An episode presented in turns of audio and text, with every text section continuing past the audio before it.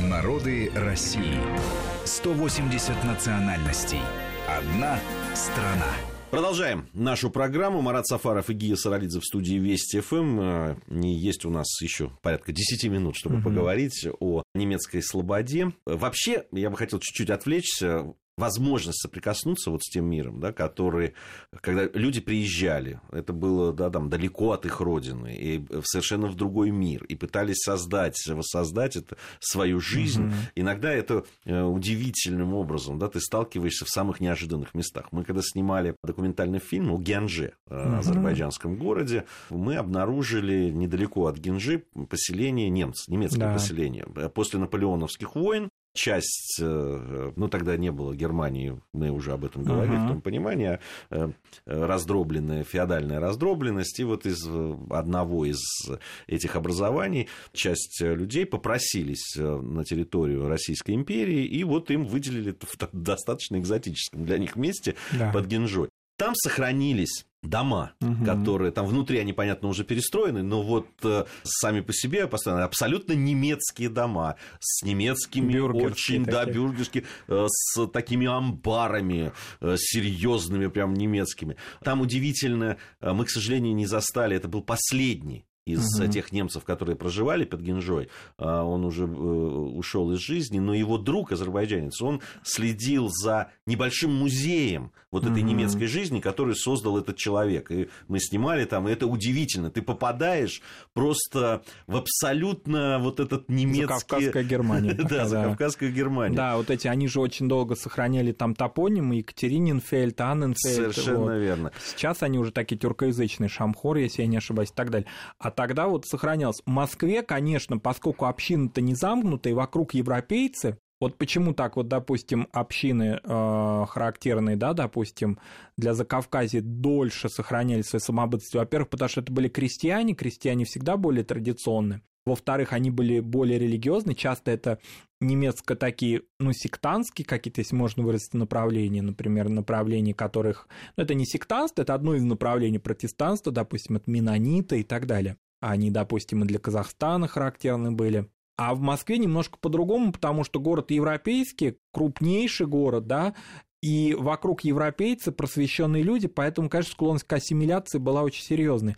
И поэтому такое тесное соприкосновение происходило с представителями другу, других общин интеллигенции. Вот мы уже назвали еврейскую интеллигенцию, русскую интеллигенцию, конечно. Почему они так входили в орбиту вот этой немецкой культурной жизни? Потому что она была сама по себе открыта. В ней религия, религиозная традиция не играла такой особой роли. Кроме того, немцев-католиков в Москве было меньше, чем протестантов. А это важная ремарка, все-таки католическое пространство, оно более устойчивое, более консервативное, а протестантское более расширенные, более размытые в чем-то, более свободные, протестантских толков больше. Поэтому протестантская Москва, протестантская немецкая Москва, она, конечно, в значительной мере была открыта. Людям было интересно посещать эти храмы, особенно в XIX веке, когда уже запретов на это не было. Знакомиться с их жизнью, немецкие поговорки, выражения входили в обиход, враждебности не было. Но все таки Первая мировая война эту страницу закрыла в значительной мере мы даже вот помним такие вот воспоминания, допустим, детей Шаляпина. Какое-то время Федор Иванович Шаляпин жил в Старосадском переулке на квартире, и вот его дети вспоминали о том, что вот немецкая школа Кирха напротив нас находилась. Но это все ушло, и вот праздники немецкие, облик и язык ушел. А какие-то осколки оставались. Ну, допустим, из таких осколков немецкой жизни, хотя и не старомосковской, потому что эта женщина поселилась в Москве позже намного, я имею в виду, конечно, Ольгу Леонардовну Книпер-Чехову, гордившуюся своими немецкими корнями. А почему я говорю, что не старомосковская? Потому что она поселилась в Москве позже, она вообще из немецкой семьи, фактически с Урала приехавший в город, но сохранявший немецкие корни, любивший читать немецкую литературу. Это, конечно, Святослав Теофилович Рихтер, который на всех практически, наверное, европейских языках говоривший, гордившийся своими немецкими корнями. Вот такие осколки немецкой культурной жизни в московском таком эстеблишменте, если можно выразиться, советского времени, даже и послевоенном, они сохранялись, конечно. А, ну, еще из таких русских немцев московских стоит назвать всеми любимую, я думаю, Татьяну Ивановну Пельцер, которая была дочерью немца Ивана Иоганна, Ивана Романовича Пельцера, тоже московского актера старого, говоривший на немецком языке, некоторое время живший в Германии, гордившийся тоже своей немецк... своими немецкими корнями. А, вот эти люди, они, как бы сказать, в Москве олицетворяли немецкую культуру, в чем-то для... в их даже облике это проявлялось, а, в некоторой такой вот приверженности ну, я бы не сказал, да, ну как можно для советского времени уже сказать там европейский образ жизни? Не европейский образ жизни, а какой-то вот старый осколки какой-то старой европейской культуры. Уже трудно понять, какая она была европейская жизнь там, в Европе в это время или у нас, да, а, когда была охвачена и войнами, и конфликтами, и революциями, и пожарами. Но все таки это были осколки старой культуры, наверное, точнее будет сказать, начала 20 века, и дошли они до наших дней, потому что мы для многих, вернее, не мы для них, конечно, а они были э, людьми, которые, с которыми нам посчастливилось даже вот их застать еще в 90-е годы, когда они были живы. Поэтому вот это, наверное, вот такая страница. Сейчас это по-разному. Это люди, которые по экономическим каким-то соображениям работают в России, то есть это представители компаний. Это потомки, я имею в виду, вот кто прихожане, допустим, немецкой кирхи или представители немецких культурных каких-то сообществ. Это жители, граждане Германии часто, это э, русские люди, потомки немецких фамилий, которым интересно, да, их, их, э, интересны их корни, они часто не владеют уже немецким языком.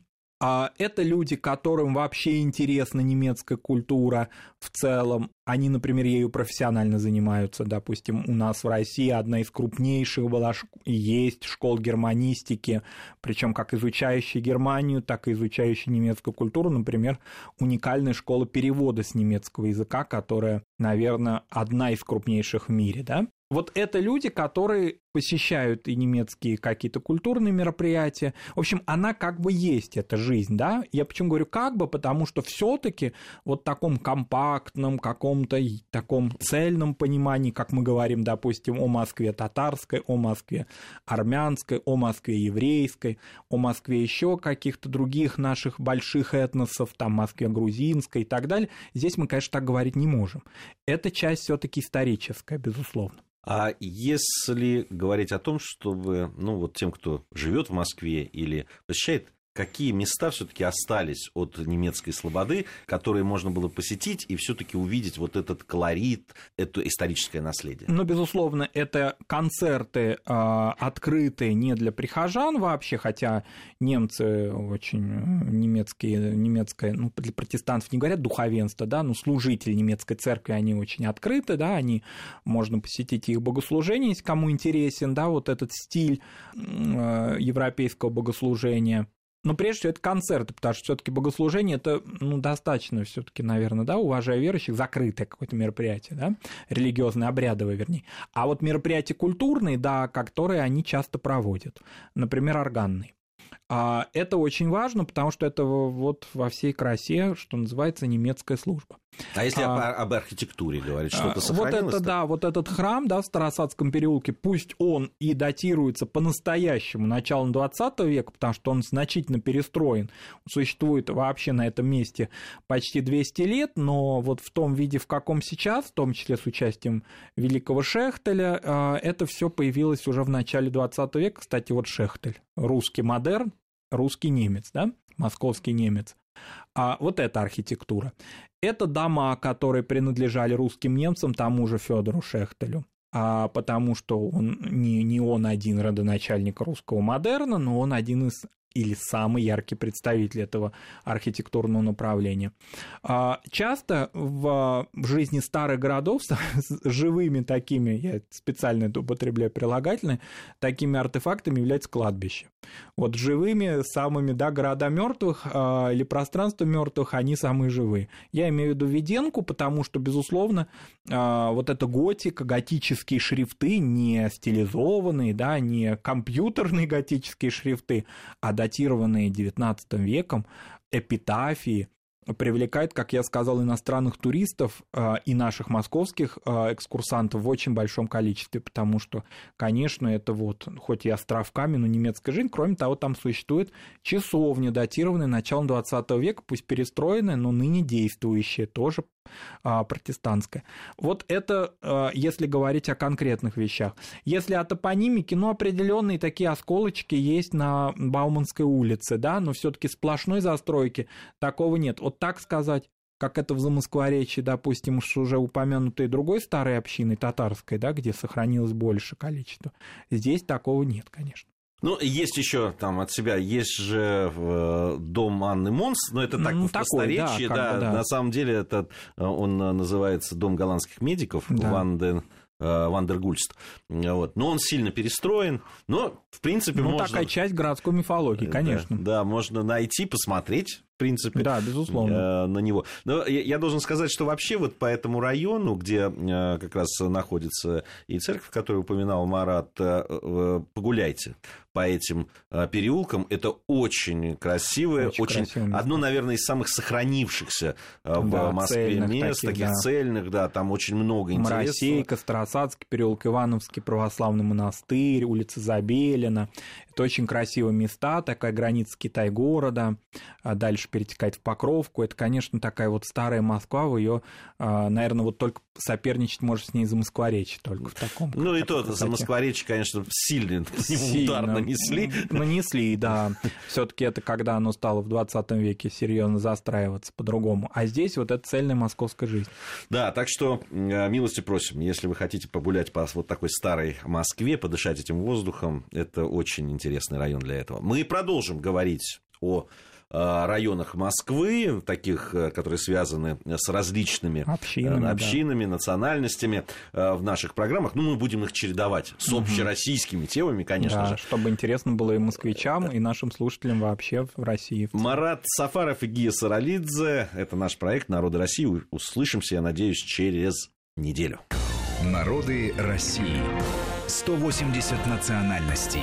Одна страна.